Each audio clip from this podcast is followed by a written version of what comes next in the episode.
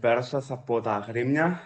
Μετά από ένα μήνα στα ηχεία σας και πάλι. Αυτή τη φορά το επεισόδιο θα είναι λίγο πιο χαβαλετζίδικο να το πούμε. Διαφοροποιηθώ. Δηλαδή πώς θα γίνεις, Λέ; Θα μιλήσουμε για την πύρα. Αυτό το χρυσάφι, το υγρό χρυσάφι, το οποίο το πίνουν μόνο οι άνθρωποι, διότι οι θεοί γεύονται μόνο νέκταρ και ίσως μας το έδωσαν οι θεοί για να μας απασχολούν με κάποιο τρόπο.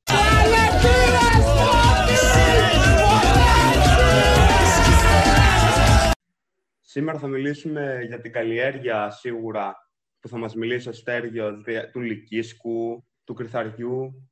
Θα μας μιλήσει ο Κώστας σίγουρα για την Παρασκευή μιας μπύρας και θα ακούσετε και δικές μας ιστορίες. Η μπύρα όπως τα ελληνικά λέγεται ζήθος, ε, φημολογείται ότι είχε ξεκινήσει περίπου το 4.000 π.Χ. Αν θυμάμαι καλά, στην περιοχή της Αιγύπτου και της Μεσοποταμίας. Αυτό, από ό,τι θυμάμαι και είχα διαβάσει στην ιστορία, έγινε διότι μέσα σε κάποια βαρέλια που υπήρχε το κρυθάρι είχαν μαζέψει υγρασία και έτσι έγινε μια ζύμωση και δημιουργήθηκε για πρώτη φορά η μπύρα, σε εισαγωγικά. Εννοείται πως ήταν απαστερίωτη τότε, εννοείται πως ήταν, ήταν ένα απλό νερό, κρυθάρι με νερό και εννοείται πως κάποιοι μπορεί να πέθαναν και από αυτό. Οι βασικές πρώτες ύλες για την παραγωγή της μπύρας είναι το νερό, το κρυθάρι, η ζύμη, μαγιά δηλαδή, και ο λυκίσκος. Ε, κάποια από, πολλά από αυτά τα παράγουμε και στην Ελλάδα και δεν είναι τυχαίο που πολλές ελληνικές ζυθοποιίες, είτε μικρές είτε μεγάλες, εδρεύουν στην Ελλάδα. Αλλά περισσότερο για αυτά θα μας μιλήσει, για αυτές τις παραγωγές που μας μιλήσει ο Στέργιος, καθώς η περιοχή των Σερών και της Μακεδονίας γενικότερα ε, υπάρχουν, μπορεί να στηρίξει τέτοιες καλλιέργειες. Σέργιο, άμα θες να μας μιλήσεις. Καλά, δεν νομίζω ότι και να έλεγα όχι θα με αφήνατε έτσι, αλλά OK. Okay. Προχωράμε. Καλησπέρα σε όλους.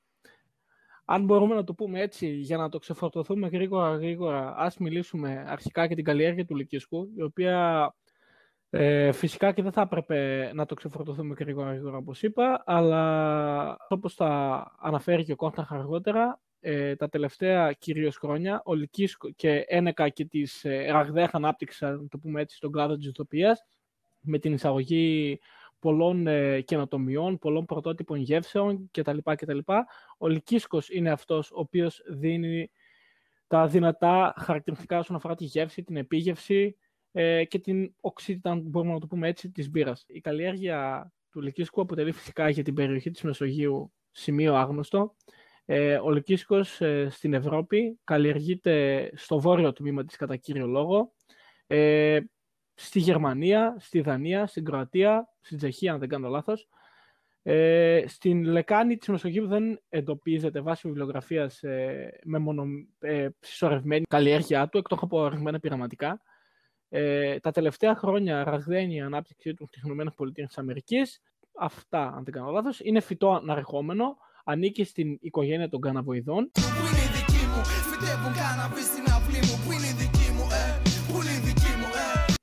Βάσει βιβλιογραφίας, η, η εδαφολογική αυτοπετήση δεν είναι κάτι, κάτι το τρελό. Προτιμά κατά κύριο λόγο ήπια κλίματα. Βλέπουμε ότι η καλλιέργειά του βάσει βιβλιογραφίας ε, σε τροπικά κλίματα είναι απαγορευτική.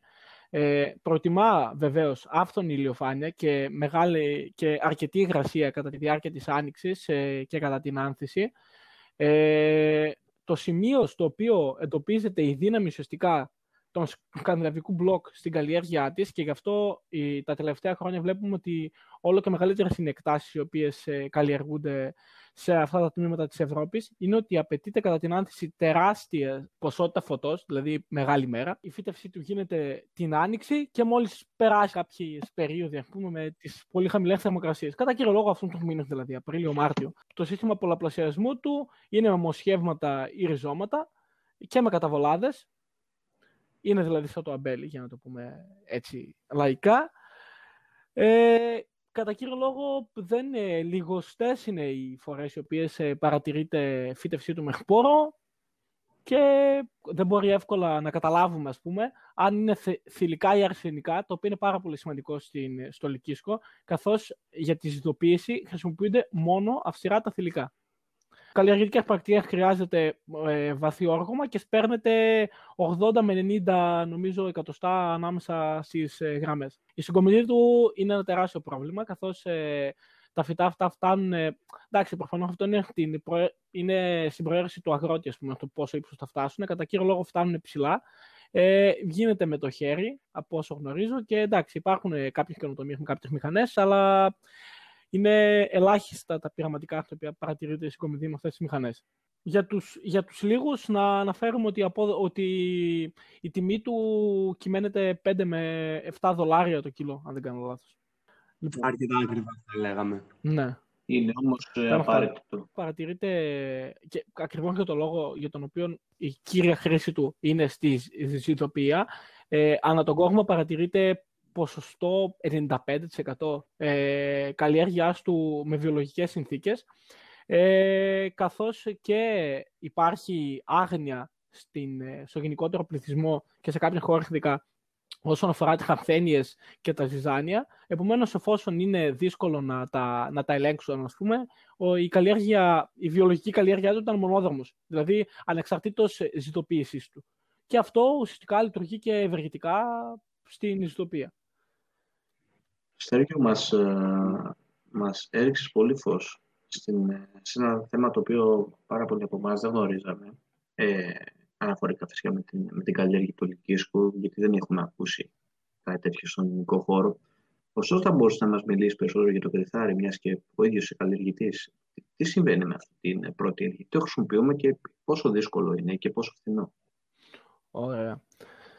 Λοιπόν, ε, ας μιλήσουμε κατά κύριο λόγο, επειδή μου δώσες και την πάσα, ας μιλήσουμε συγκεκριμένα για την, ε, για την Ελλάδα, καθώς δεν θέλω να, να επεκταθώ όσον αφορά γενικά, γενικότερα την καλλιέργεια του κλειδαριού ανά τον κόσμο, καθώς γνωρίζεις ότι είναι μια καλλιέργεια που καλλιεργείται αρκετούς αιώνες, όπως και όλα κατά κύριο λόγο τα σιτηρά.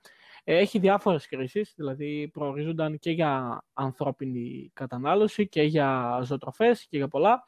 Μιλώντας για τη ιστοπία, μπορούμε να δώσουμε κάποια tips για το τι χρειάζεται, ε, ποια πρέπει να είναι τα ποιοτικά χαρακτηριστικά του καθαριού όσον αφορά τη ζητοποίηση. Δεν χρειάζεται να πάμε ε, πολύ μακριά, καθώς τα τελευταία χρόνια ένεκα και της ε, διαρκούς ανάπτυξης ε, και αύξησαν, μπορούμε να το πούμε έτσι, τον αριθμό των ε, στην Ελλάδα, αλλά και σε μεγάλο βαθμό και τα τεράστια προγράμματα συμβολαιακής γεωργίας, τα οποία ξεκίνησαν ε, μια σειρά από ζυθοποιίες, ε, χαρακτηριστικά αναφέρω την Αθηναϊκή και την Ολυμπιακή, συμφερόντων ε, Carlsberg και Χάινικ, προσέφεραν ε, την. Κυρίως το, αυτό έγινε το 2008-2011, αν θυμάμαι καλά, και το, το λέω και από προσωπική μου εμπειρία, καθώς ε, ε, έγινε και στην περιοχή μας, τις αίρες. Άξιψ λέω τώρα εγώ τώρα. Σου λέει εμπειρία χρόνων τώρα έδινε στους παραγωγούς ικανοποιητικά για τα δεδομένα της τότε εποχής ε, προοπτικές και είναι πραγματικότητα ότι πληθώρα αγροτών είχε στρέψει ξανά την προσοχή τους στην καλλιέργεια του κιθαριού για παραγωγή βίνης συγκεκριμένα. Πράγμα που για μια δεκαετία σχεδόν βρισκόταν σε τεράστια ύφεση και κατά κύριο λόγο είτε την είχαν παρατήσει και έδιναν βάση σε άλλα σιτηρά, είτε το χρησιμοποιούσαν για κτηνοτροφικές χρήσεις που απαιτούσε λιγότερο κόπο. Πολλοί αγρότες μπήκαν λοιπόν ξανά στην καλλιέργεια του κθαριού, αντιμετωπίζοντας σίγουρα τα πρώτα χρόνια ειδικά ε, προβλήματα, καθώς είχαν συνηθίσει σε άλλες πρακτικές και εφαρμογές, η Εθνική Ζητοπία και η Ολυμπιακή Ζητοπία. Και δεν αναφέρω μόνο αυτές, γενικά. Και αν μπορούμε να το πούμε έτσι, και ε, γενικότερα η καλλιέργεια του κρυθαριού, η οποία προορίζεται για το συγκεκριμένο σκοπό, επέβαλαν απαγορευτικά για τα δεδομένα των αγροτών ε, συνθήκες, καθώς ε, τους, ε, οι αγρότες κλήθηκαν να ακολουθήσουν ουσιαστικά κάποια, κάποια συστήματα ολοκληρωμένης διαχείρισης στην καλλιέργεια του κρυθαριού, ε, τα οποία στα συμβόλαια αυτά οι ζητοποίησεις ε, έθεταν ως βέτο. Η ζητοπία θέλει, για, για, να πούμε την αλήθεια, για την παραγωγή της βίνης, κρυθάρι το οποίο να είναι χαμηλό, χαμη, να έχει χαμηλής περιεκτικότητας σε πρωτεΐνες, να έχει υψηλά εκκυλίγματα βίνης και να υπάρχει ομοιογένεια. Καταρχάς, ξεκινώντας από την αρχή, ε, πρέπει να προσέξουμε πούμε, την, την επιλογή κατάλληλη ποικιλία, ε, η οποία είτε αυτή αναφέρεται, κατά καιρούς αλλάζουν τα ονόματα, δεν θέλω να αναφέρω χαρακτηριστικά κάποιες, οι οποίες κάνουν την προαίρεση του ενδιαφερόμενου, της εκάστοτε ζητοπία, ας πούμε. Κατά κύριο λόγο, οι ζητοπίε σε συνεργασία και με τεράστιες ε, επιχειρήσεις και εταιρείες παραγωγής, ε, ε, συγγνώμη, δημιουργίας σπόρων, λανσάρουν μια τεράστια γκάμα ποικιλιών ε, ανά τα χρόνια, η οποία αλλάζει, αλλάζει συχνά, ας πούμε. Στην Ελλάδα, κατά κύριο λόγο, η ε, καλλιέργεια κεφαριού γίνεται σε ξερικά χωράφια, ε, δηλαδή δεν αρδεύονται. Ε, στην Ελλάδα υπάρχει γενικά μια λογική στο να καλλιεργείται σε όχι και τόσο καλά χωράφια. Στα τα ξερικά μας, παίρνουμε κεφάρια. Ε, το, το οποίο ουσιαστικά έχει, έχει αρνητικές επιπτώσεις, καθώς ε, όταν στρέφεσαι μόνος στον καιρό, δεν καταλαβαίνεις ότι δεν εξασφαλίζεις στον εργοδότη, αν μπορούμε να το πούμε έτσι, σε αυτόν που επρόκειτο να προμηθεύσεις σταθερή απόδοση, όταν εξαρτάται τον καιρό. Και πρέπει να είσαι στον απέναντί του. Παίζει πάρα πολύ σημαντικό ρόλο η προηγούμενη καλλιέργεια, καθώς, ε, όπως είπαμε, υπάρχει, υπάρχει ανησυχία στους ε, γεωπόνους οι οποίοι έρχονται να ελέγξουν την καλλιέργεια, ε, στα επίπεδα του αζότου, δηλαδή τη λίπανση, και με, κυριότερο με το άζωτο, γιατί αυτό είναι το οποίο ουσιαστικά ε, βοηθά τη σύσταση υψηλή, υψηλής περιεκτικότητας σε πρωτενη. Που όπως είπαμε πριν, αυτό η ισοτοπία δεν το θέλει. Οπότε ενδεικτικά θα αναφέρω ότι θα ήταν καλό την προηγούμενη χρονιά, ας πούμε, να έχουν καλλιεργηθεί καλλιέργειες ε, οι οποίες απορροφούν τεράστια ποσότητα αζότου από το έδαφος. Χαρακτηριστικά αναφέρω την ελαιοκράμβη, έχουμε παραδείγματος χάρη, την πατάτα, και κάποια άλλα, εν πάση περιπτώσει, καλλιέργειες. Τεράστιο πρόβλημα όσον αφορά το, την καλλιέργεια του κεφαριού, η οποία πρόκειται να χρησιμοποιηθεί για, για παραγωγή μπύρας, ε, είναι η καταπολέμηση των ασθενειών. Καθώς ε, καταλαβαίνετε και από μόνοι σας ε, ότι η, χρήση, η εκταμένη χρήση τεράστιων ποσοτήτων ε, φυτοφαρμάκων επιφέρει αρνητικές επιπτώσεις στον καρπό, καθώς στη ειδοποίηση θέλουμε καθαρότατο καρπό στο κρυφάρι και ειδικά όταν, ε, ειδικότερα όταν εφαρμόζεται συμβολιακή γεωργία ε, είναι πολύ τακτικός ο έλεγχος από τους γεωπόνους των εταιριών και μετέπειτα όταν επρόκειτο να πάνε για εμπορία όσον αφορά τη σύσταση του σπόρου και περνάνε πάρα πολλούς ελέγχους η, η ζυστοπία ουσιαστικά θέλει καθαρό κόκκο. Όπως είπαμε, είναι πολύ αυστηρή στα επίπεδα μικοτοξικών, να πούμε, για, για ευνόητους λόγους. Οι ασθένειες φυλώματο είναι πάρα, πολλές, πάρα πολύ σημαντικές, καθώς ε, εκτός του ότι επιφέρουν υποβάθμιση του προϊόντος, μιλώνουν και πάρα πολύ την παραγωγή. Οπότε είναι ένα τεράστιο πρόβλημα. Τη λίπανση, όπω είπαμε και πριν, πρέπει να είμαστε πολύ προσεκτικοί με το άζωτο, καθώς το άζωτο έχει την τάση να αυξάνει την πρωτενη. Οι ζυτοπίε γενικά αποδέχονται, αν δεν κάνω λάθος, ε, περίπου να έχει ο καρπός 10%, 12% σε πρωτεΐνη. Ναι, η συγκομιδή πρέπει να γίνεται αυστηρά την κατάλληλη στιγμή. Και αυτό είναι ένα τεράστιο πρόβλημα, καθώς ανάλογα με την ανομοιομορφία του εδάφους και κυρίως ε, με την ανομοιομορφία των νερών, ας πούμε, και με την κλίση που έχει το έδαφος. Ε, άλλα είναι πιο πρώιμα, άλλα οριμάζουν πιο μετά και είναι πολύ δύσκολο να γίνει συγκομιδή και όλο το χωράφι να βρίσκεται το ίδιο, την ίδια κατάσταση. Που αυτό το προαπερλεί, αλλά κατά κύριο λόγο στην Ελλάδα δεν γίνεται, από τη δική μου εμπειρία. Το κρυφάριο, όπως γνωρίζουμε, είναι το βασικότερο σιτηρό για την Παρασκευή της, ε, της Βίνης. Ουσιαστικά τη Βίνη χρησιμοποιούμε, όχι το κρυφάρι στην πύρα, προς Θεού. Η Βίνη αποτελεί ένα από τα τέσσερα βασικά συστατικά για την παραγωγή της μπύρας, μαζί με τον λυκύρκο που είπαμε πριν, το νερό και τη μαγιά. Έχει τεράστια περιεκτικότητα σε ατόφιο άμυλο, 60 με 65%. Ε, και χρησιμοποιείται, όπως είπαμε, για την παραγωγή την μπύρας, αποκταγμένη χαλκόλης, σιροπιού βίνης, και των πάντων και άλλων τροφών. Οι ποικιλίε που καλλιεργούνται για τον σκοπό αυτό είναι συνήθως λιγότερο παραγωγικές συγκριτικά με αυτές που, όπως είπα, προορίζονται για ζωοτροφική χρήση. Καθώς ε, όταν έχεις να κάνεις με ζωοτροφική χρήση, ε, είσαι πολύ πιο ελεύθερος όσον αφορά την καλλιέργεια, που να ελέγξεις την καλλιέργεια Οι κόκκι που παράγονται ε, και χρησιμοποιούνται για την παραγωγή της πύρας, θα πρέπει να είναι ομοιόμορφοι, να έχουν λεπτό φλοιό, ε, και όπως είπαμε πριν για τη δημιουργία της της Βίνης να έχουν μεγάλη, τεράστια βλαστική ικανότητα, ε, υψηλή περιεκτικότητα σε άμυλο και όπως είπαμε χαμηλή σε πρωτενη. Ε, καθώς η τεράστια περιεκτικότητα σε πρωτενη μειώνει τη διάβια της μπύρας, το οποίο ε, είναι πολύ αρνητικό για, τις, ε, για, τη, για την εταιρεία. Πούμε. Η βινοποίηση είναι ουσιαστικά η διαδικασία της ελεγχόμενης βλάχτισης των σπόρων με σκοπό να παράγουν αμυλάσια και να υδρολύουν το άμυλο σε ε, κόρτα διόρθωση με δεξτρίνες και τα ζάχαρα που είναι απαραίτητα για τη ζύμωση. Ε, ενδεικτικά να αναφέρουμε ότι εντάξει, τώρα αυτό παίζει να είναι και λίγο bro science. Κάπου στα 30 κιλά κρυθάρια, ας πούμε, είναι κάπου στα 20 κιλά βίνη και 100, 100 λίτρα μπύρας. Δηλαδή κάτι ουσιαστικά την, ε, κάντε τον πολλαπλασιασμό. Προβληματιστείτε. Κοινωνικο-πολιτικο-οικονομική ανάλυση από τα αγρίνια τα ηχεία σας.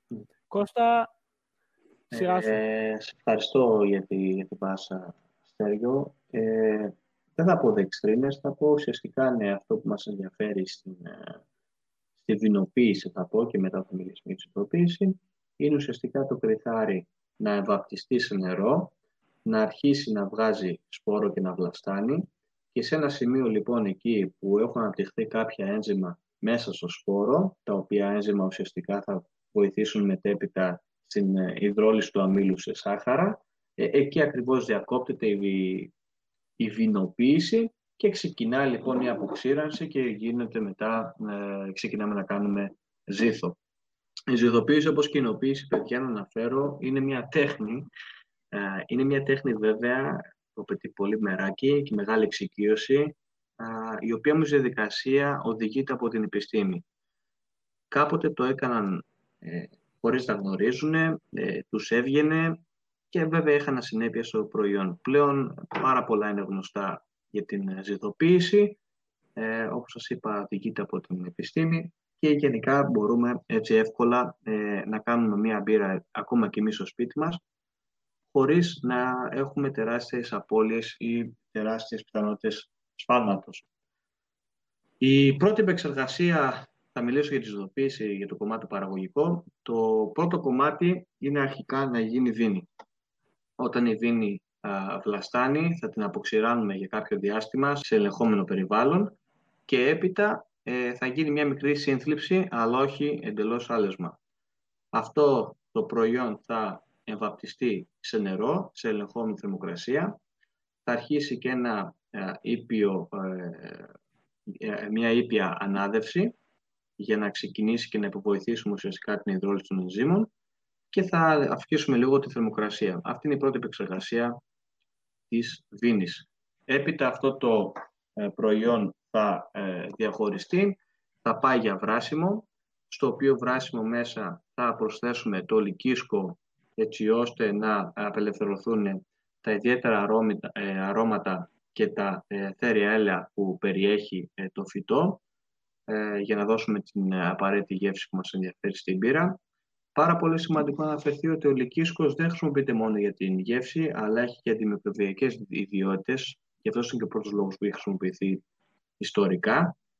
Ε, ο λυκίσκος χρησιμοποιείται είτε ε, συνήθως σε αποξηραμένη, πελετοποιημένη, όπως λέμε, μορφή ε, για ευκολία μεταφοράς και συντήρησης, είτε ακόμα τελευταία χρόνια έχουμε και τη χρησιμοποίηση του ως ολόκληρο το φυτό, δηλαδή ε, το φύλλο να σας πω, το, τον καρπό του, ε, του φυτού. Βέβαια εκεί πάλι οι απόψεις δίστανται ανάλογα με, την, ε, με τη φιλοσοφία του εκάστοτε ε, δημιουργού παύλα καλλιτέχνη, όπως μου αρέσει να λέω. Ε, συνήθως στο βράσιμο μέσα μπορούν να βγούμε και άλλα α, συστατικά, μπορεί να μπει ζάχαρη, μπορεί να μπουν χρώματα, μπορεί να μπουν έξτρα γεύσεις, καλή ώρα σοκολάτα ή καραμέλα.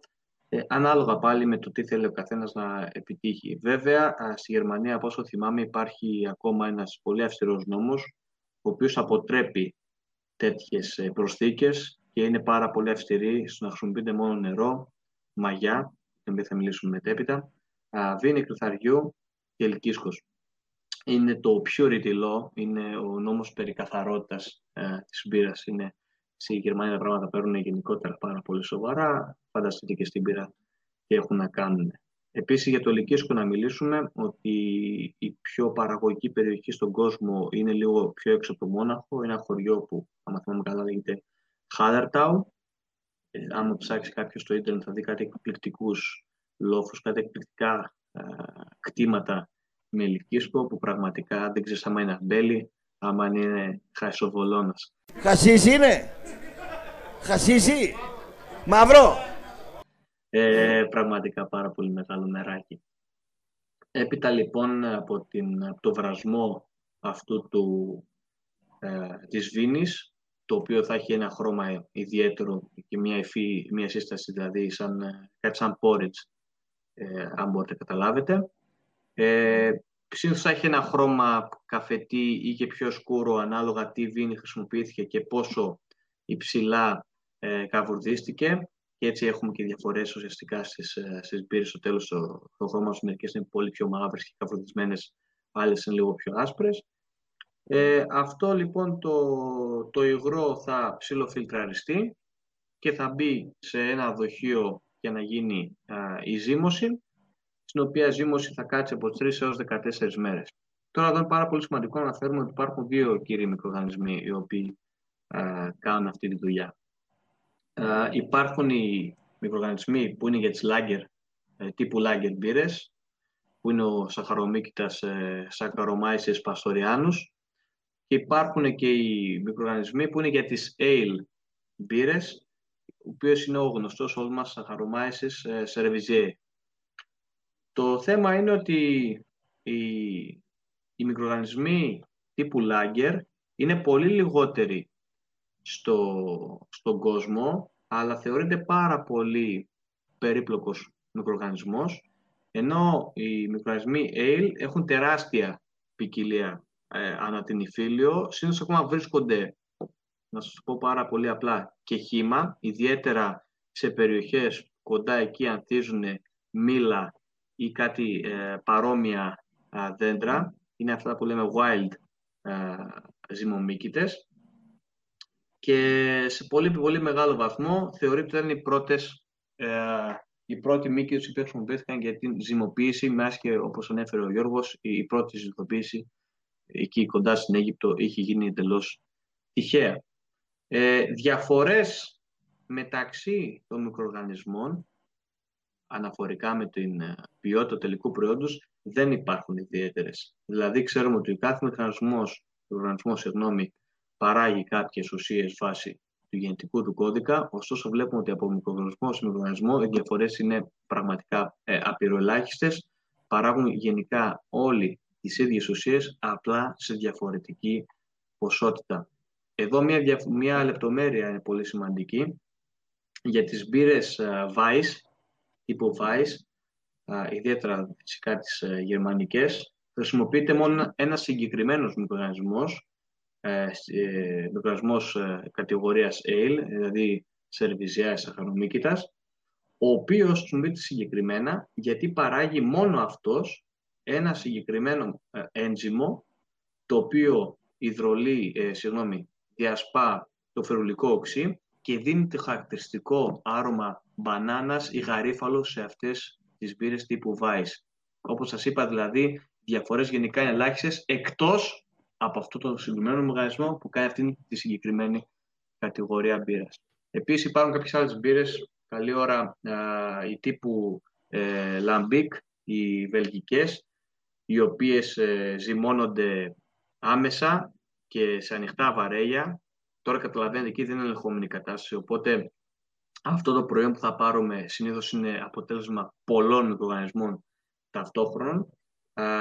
Και φυσικά και υπάρχουν και οι μπύρες ε, οι μοναστηριακές, όπως για παράδειγμα οι βελγικές 5, ε, η, η Latrap τύπου, οι οποίες όχι απλά ζυμώνονται με μίξη μικροοργανισμών, αλλά συνήθως επαναζυμώνονται μέσα στο ίδιο το μπουκάλι και φυσικά μπορεί να παλαιώνουν και σε βαρέλια που και εκείνα έχουν μέσα ε, δικό τους ε, χαρακτηριστικό μικροβίωμα.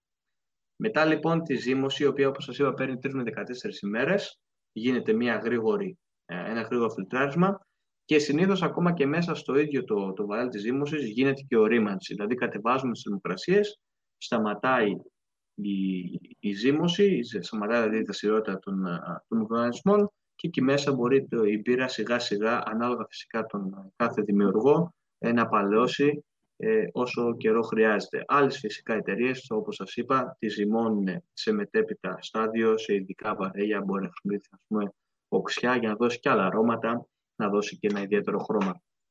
Μετά λοιπόν η μπύρα θα μπει είτε σε μπουκάλι, είτε στις μεγάλες φιάλες, είτε σε κουτάκι είτε φυσικά στη χονδρική θα πάει για, για βαρέλι κανονικό που βλέπουμε παράδειγμα σε μπαρ και σε εστιατόρια χρησιμοποιούνται. Και πάνω κάτω αυτή είναι η ζητοποίηση, η παραγωγική διαδικασία.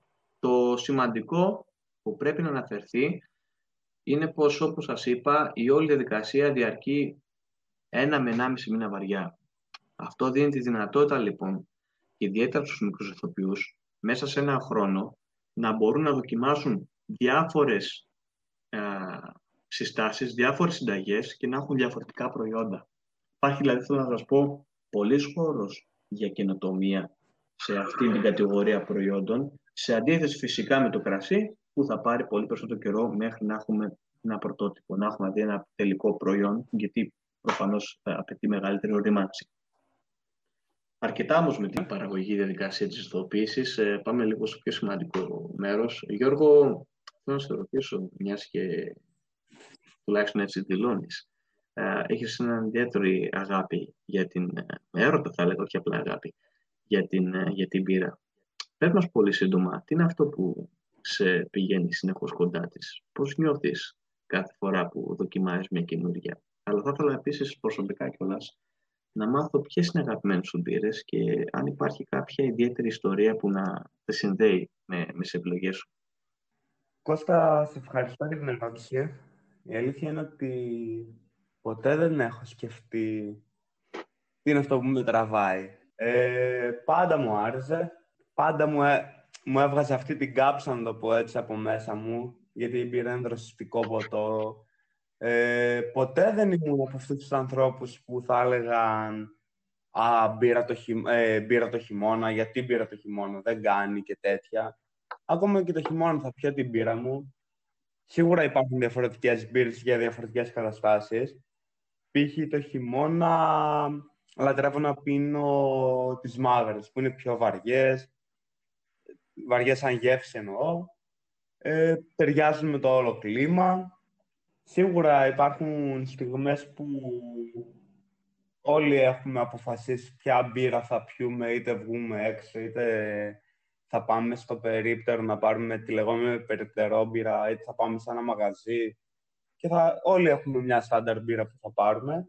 Αλλά όλοι νομίζω έχουμε και την δίψα να δοκιμάσουμε κάτι καινούριο, κάτι ξεχωριστό.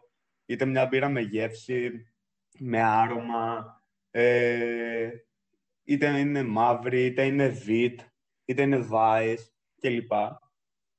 Ε, κάθε φορά νομίζω όλοι έχουν την ίδια πορεία αν η μπύρα που είδα στον κατάλογο θα ανταποκριθείς στους γευστικούς τους κάλικες. Γενικά υπάρχει μια, μια δίψη να δοκιμάζουμε νέα πράγματα και εντάξει, μπύρα ως τελικό προφανώς για εμάς τους άντρες ε, παραπέμπει και κάπου αλλού. Ε, ήθελα να πω για τις, για τις wheat που είπε, για τις vice. Ε, τις λέμε wheat και vice ουσιαστικά γιατί τιμολογικά το wheat με το, με το vice, το σιτάρι με το vice ήταν πολύ κοντά στις, ε, στις χώρες, ε, στις γλώσσες των χωρών της Κεντρικής Ευρώπης και αυτό είναι γιατί είναι σιταρένιες μπύρες σε βαθμό 50%. Οι, οι vice μπύρες δεν χρησιμοποιούν δηλαδή αποκλειστικά το κρυθάρι, έχουν και πάρα πολύ σιτάρι και εξού λοιπόν γιατί τις λέμε και vice, δεν είναι μόνο το χρώμα δηλαδή, είναι και η πρώτη ύλη διαφορετική. Εκτός του μικροεργασμού φυσικά που, που αναφέραμε. Ε, Γιώργο, δεν μας είπες, ε, έχεις κάποια αγαπημένη επιλογή; Και κατά δεύτερον υπάρχει κάποιος ιδιαίτερος λόγος ή κάποια ιστορία να μοιραστείς με αυτή την πείρα. Ωραία ερώτηση. Νομίζω θα την έκανε την ερώτηση και στους δυο σας. Σίγουρα μία μπύρα που μου έχει χαραχτεί αρκετά στο μυαλό ε, είναι η Βατερλό. Αν δεν κάνω λάθος, πρέπει να είναι βέλγικη. ονόματος πιστεύω πως θα είναι Βασικά, βέλγικη, ναι. Όπως είπα, είναι μια βέλγικη μπύρα. Η συνταγή της είναι αρκετά παλιά, νομίζω. Απλά σαν ζωοποιία ξαναξεκίνησε, αν θυμάμαι καλά, το 2006, το 2005. Κάπου εκεί. Ε, και ξαναγέννησαν την... Όχι. Και αναγέννησαν την παλιά συνταγή. Ε, δεν ξέρω τι μου είχε κάνει εντύπωση σε αυτή την πύρα. Ε, ίσως είναι το ποτηράκι. Ίσως είναι ότι ήταν μετά από μια πολυπόθητη ταινία που ήθελα να δω και έπρεπε το φίλο μου το Στέργιο να πάμε να τη δούμε μαζί. Δεν ξέρω τι είναι, απλά μου έχει χαρακτήρα αρκετά στο μυαλό. Τώρα για άλλες μπύρες που θα... Δεν μας είπες τι Τι, μπύρα είναι άκυρο. αυτή, πώς, πώς μοιάζει, τι Ε, αρώματα έχει, τι, τι χρώμα έχει, ε, τι συνδυάζεται. Τώρα αυτό δεν το θυμάμαι τι, τι αρώματα έχει. Ήταν και Μμμ, οκ. Δευτέρα γυμνασίου λυκείου ήταν.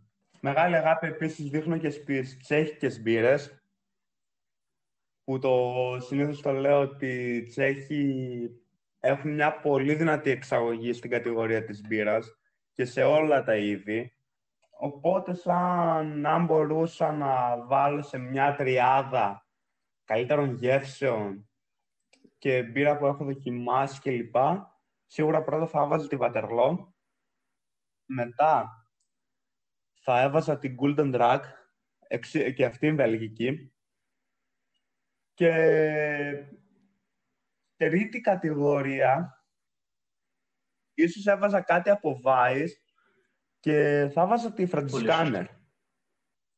Και σαν χώρα, για να το πω και αυτό στο τέλος, και σαν χώρα που θα επέλεγα να δοκιμάσω τις μπύρες τους, δεν θα ήταν η Γερμανία, θα ήταν η Τσεχία, που έχουν, οι άτιμοι κάνουν πολύ ωραίες μπύρες. Πάρα πολύ ωραίες μπύρες. Είναι δροσιστικές οι μπύρες, όσο είναι διαφυγής, είναι, είναι φυσικά τύπου Pilsner οι περισσότερες, εντάξει. Είναι συγκεκριμένες.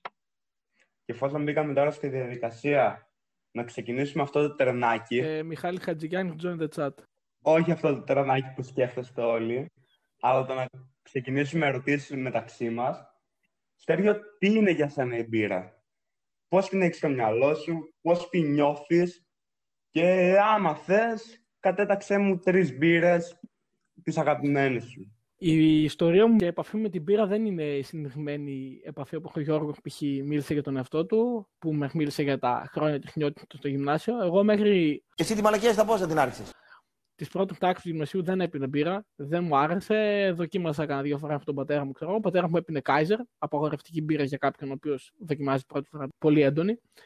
Τέλος πάντων, να μην τα πολυλογώ, ε, οι συνθήκες πέρασαν, τα χρόνια πέρασαν και κίνησα να πίνω, να πίνω μπύρα. Και κατάλαβα πως αυτό το ποτό έχει τόσο κοινά σημεία με το συμπεριφορικό μου κώδικα σαν άνθρωπος, το πόσο κα- είναι όταν τη γυρίσει ανάποδα και γεμίσει όλο το ποτήρι αφρό, με το πόσο καταστροφικό είμαι όταν δεν σκέφτομαι τι κάνω και με τις κακές αποφάσεις που παίρνω, παραλληλίζοντας την συμπεριφορά μου και τον χαρακτήρα μου με τον properly τρόπο σερβίρισμα, αν μπορούμε να το πούμε έτσι, της μπύρας, θα χαρακτήριζα τον εαυτό μου συγκρατημένα αισιόδοξο, όπως και η μπύρα θέλει το σωστό τρόπο και υπομονή για να σερβιριστεί, να το πούμε έτσι. Μετέπειτα, όλες αυτές οι περίεργες ιστορίε γύρω από την πύρα, η τεράστια ένταση που όταν μεθύσει από αυτή και το πόσο καταστροφικές συνέπειες έχει στον οργανισμό σου για δύο-τρεις μέρες σίγουρα, ε, ταυτίζονται με το στέργιο σε πάρα πολλά σημεία. Οπότε έχω ένα τεράστιο δέσιμο με την πύρα, ένα,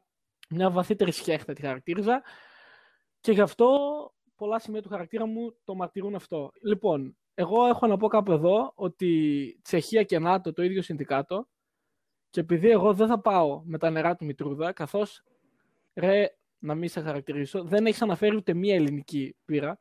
Θεωρώ ότι βρισκόμαστε σε μια χώρα η οποία έχει κάποιες μπύρες συγκεκριμένες, οι οποίες έχοντας πιει πάρα πολλές μπύρες,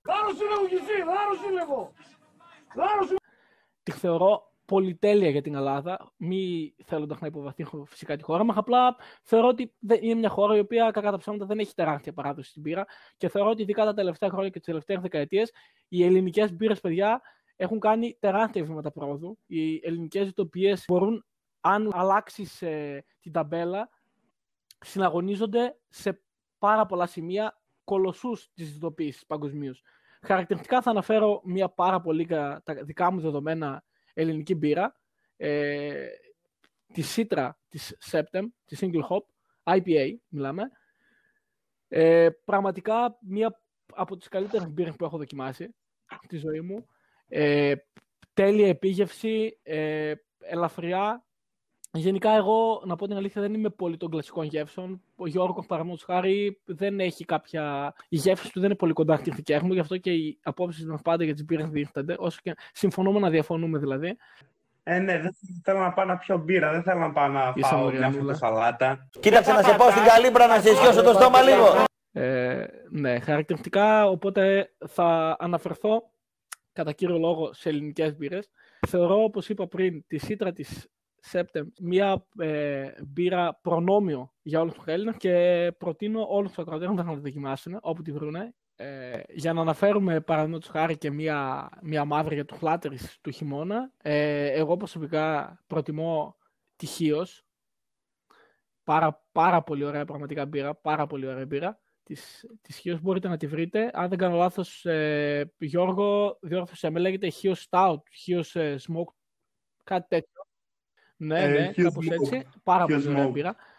Ε, δεν θα φανώ το πικιστής και θα πω ότι και παιδιά και η Βόρεια, εμένα προσωπικά μου αρέσει πάρα πολύ. Εντάξει, δεν μπορούμε να βγάλουμε από το παιχνίδι την, ε, την αγαπημένη σε όλο μας Βεργίνα, η οποία τα τελευταία χρόνια έχει αναβαθμιστεί. Η Redding δεν είναι τόσο καλή. Προσωπικά εμένα δεν μου αρέσει η κόκκινη τη. Ε, αλλά η Vice σε μένα μου αρέσει πάρα πολύ. Θα δώσω και λίγο ψωμάκι γιατί εντάξει, μην ε, τώρα πει ο κόσμος, ξέρω εγώ, άντε βγήκε ο Μητρούδα με την Τσέχη και βγήκε ο Χωριάτης ο πρόβατος τώρα να μας πει για τη Βόρεια. Ε, χαρακτηριστικά θα αναφέρω πως όταν στα 18 μου πήγα στο Βέλγιο, λοιπόν, μετά τις Πανελλήνιες, ε, είχα δοκιμάσει, ήταν η πρώτη ήρα που δοκίμασα έξω από τα ελληνικά δεδομένα καλή, αν μπορούμε να το πούμε έτσι, premium ας πούμε, και ήταν η η West Mail Triple, ε, ήταν βέλγικη, μοναστηριακή, Pilsner, πάρα πολύ ωραία μπύρα, και πραγματικά μια μπύρα σταθμός για τη ζωή μου. Εντάξει, προφανώς ε, ξε- γνωρίζω ήδη ότι θα είναι λίγο στέχη φορές οι οποίες ε, θα την, θα την ξαναδοκιμάσω. Ήταν ε, μια αμερικάνικη από το Vermont, Song of Joy. Ε, προσπαθήστε παιδιά να τη βρείτε. Πραγματικά θα φανεί πάρα πολύ γραφικό, αλλά δεν, δεν μπορώ ούτε καν να μπω σε διαδικασία να περιγράψω την, τη γεύση. Είχε κάποιες πολύ δυνατές επιγεύσεις, πάρα πολύ δυνατές επιγεύσεις. Ε, φρουτόδης, το Γιώργο δεν θα αρέσει σίγουρα βασικά, αλλά ναι, για μένα ο Γιώργος καταλαβαίνει τι λέω, ήταν...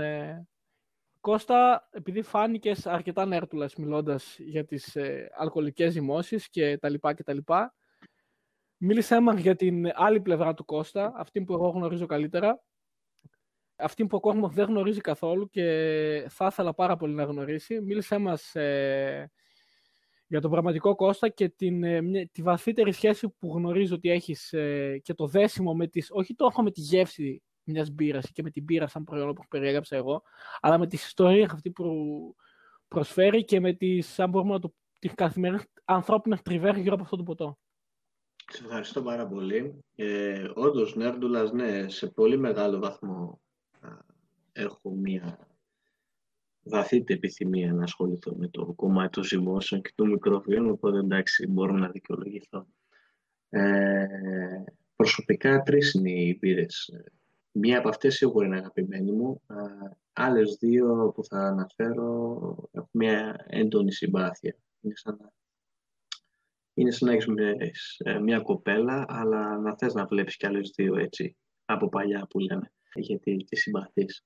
Τέλος πάντων, η αγαπημένη μου μπύρα είναι η 8η μέρα ε, από τη Σέπτεμ, ε, ελληνική ισοτοπία η Σέπτεμ, την οποία θεωρώ εξαιρετική, είναι μια μικρή λέξη να περιγράψω, ε, πραγματικό κόσμημα για όλους εμάς που μας αρέσει ε, ένα ποιοτικό προϊόν στο τραπέζι μας. Είναι η εταιρεία γενικά, όλα τα προϊόντα της, άμα τα ψάξει κάποιος, διακρίνονται από απίστευτη ποιότητα ε, και στόχος ε, των κατασκευαστών ήταν να φτιάξουν, εγώ τους λέω δημιουργούς, μάλιστα ένας από αυτούς και είναι ο λόγος, ε, να φτιάξουμε κάτι που να πίνουμε λίγο, αλλά να απολαμβάνουμε πραγματικά, να μην χρειάζεται δηλαδή να πίνουμε σε υπερβολικές ποσότητες. Η 8η μέρα είναι μία IPA μπύρα, IPA σημαίνει Indian Pale Ale για όσους δεν ξέρουν, ε, Ινδική Pale Ale και ξεκίνησε κάπου το 1800 αυτή η πύρα όταν ταξίδευαν οι Άγγλοι προς τις Ινδίες και είχαν τα βαρέλια με τις μπύρες ανοιχτά.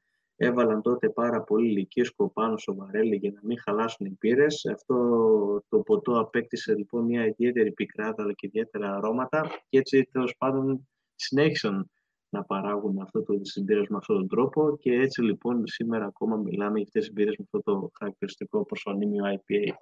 Η 8η μέρα είναι εξαιρετική μπύρα και είναι πια πρώτη φορά α, επί της οδός Βόλου στη Θεσσαλονίκη στο Bulldogs, που είναι αγαπημένα μου ε, μπαρ στην πόλη σου και το αγαπημένο μου. Ε, συνοδεύεται τέλεια με διάφορα φαγητά. Προτείνω σε όλους εκεί να πάρουν εκείνο τον μπέρκερ με την barbecue sauce. Είναι, είναι μια μπύρα από άλλο πλανήτη. Μία φορά πίνεις, δεν χρειάζεται παραπάνω. Ε, και όσοι έχουν πιει αυτή την IPA νομίζω πως ε, δεν μπορούν να επιστρέψουν. Είναι πραγματικά ένα ταξίδι από μόνη της. Η δεύτερη μπύρα που, βασικά μια μπύρα που συμπαθώ πάρα πάρα πολύ, είναι βελγικής προελεύσεως, είναι η Triple Carmeillet, μια μπύρα με παράδοση από το 1600 και κάτι. Παράγεται από κρυθάρι, φρόμι και σιτάρι, ε, έντονα γλυκιά, δίνει επίσης γεύση ε, κίτρου, μπαχαρικών και αρκετό λεμόνι. Πάρα πολύ γευστική μπύρα, ιδιαίτερα δοσιστική, ταιριάζει θα έλεγα με αποξηραμένα φρούτα, ε, και αυτή μοναδική στο είδος του. Στο είδος της, συγγνώμη, θα πω και μία τρίτη, η οποία είναι η Ντούβελ. Η Ντούβελ ε, είναι βελγική μπύρα, είναι από τη Φλαμανδία για την ακρίβεια και Ντούβελ σημαίνει σε εκείνες τις διαλέκτους διάβολος. Ε, δεν είναι τόσο ότι μου αρέσει αυτή η δυνατή μπύρα, νομίζω 12% αλκοόλ ε, γευστικά, απλά την έχω συνδυάσει με ένα αγαπημένο μου πρόσωπο. Ε, την έπινε αρκετά συχνά στο πρόσωπο την πήρα ε, στο εξωτερικό όταν ζούσα.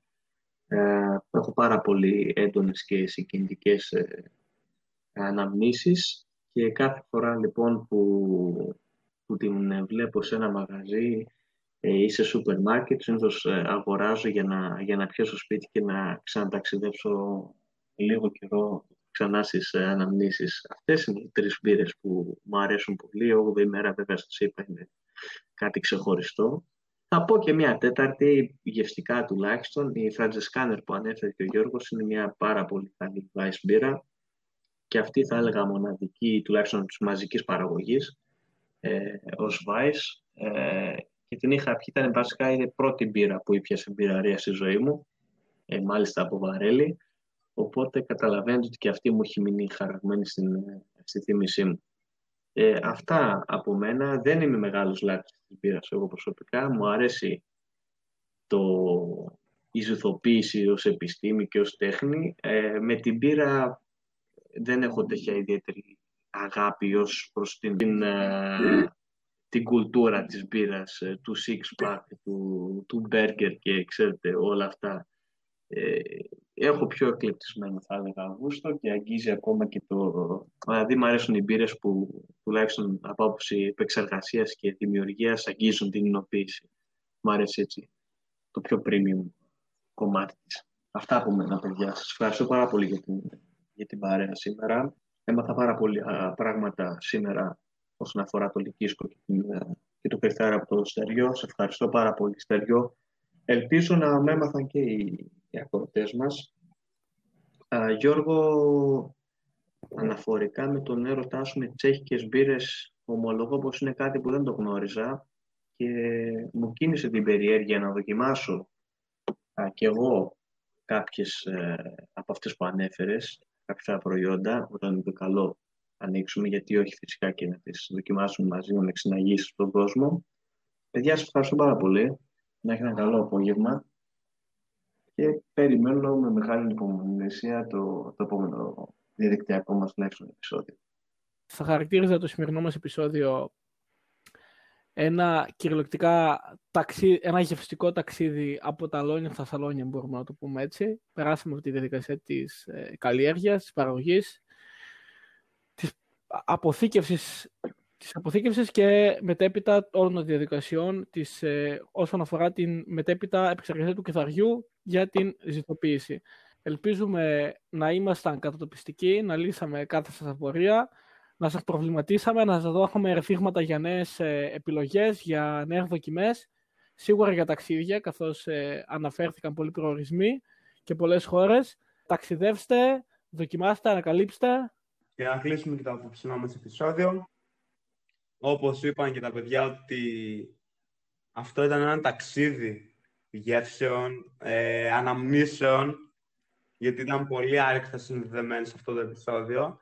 Και μπορείτε νομίζω μέσα από το επεισόδιο αυτό να καταλάβετε και τους χαρακτήρες μας για το ποιοι είμαστε. Να έχετε ένα καλό βράδυ. Ελπίζω να σας άρεσε αυτό όλο το ταξίδι και θα, θα θέλαμε να σας δούμε και, Και στα να επόμενα συμπληρώσω μας. κάπου εδώ ότι ελπίζω Ευχαριστώ να μην πολύ, καλό ήμασταν βράδυ. ε, η αφορμή που θα ήπιατε πέντε μπύρες σε μία ώρα επεισοδίου και θα γίνετε κομμάτια.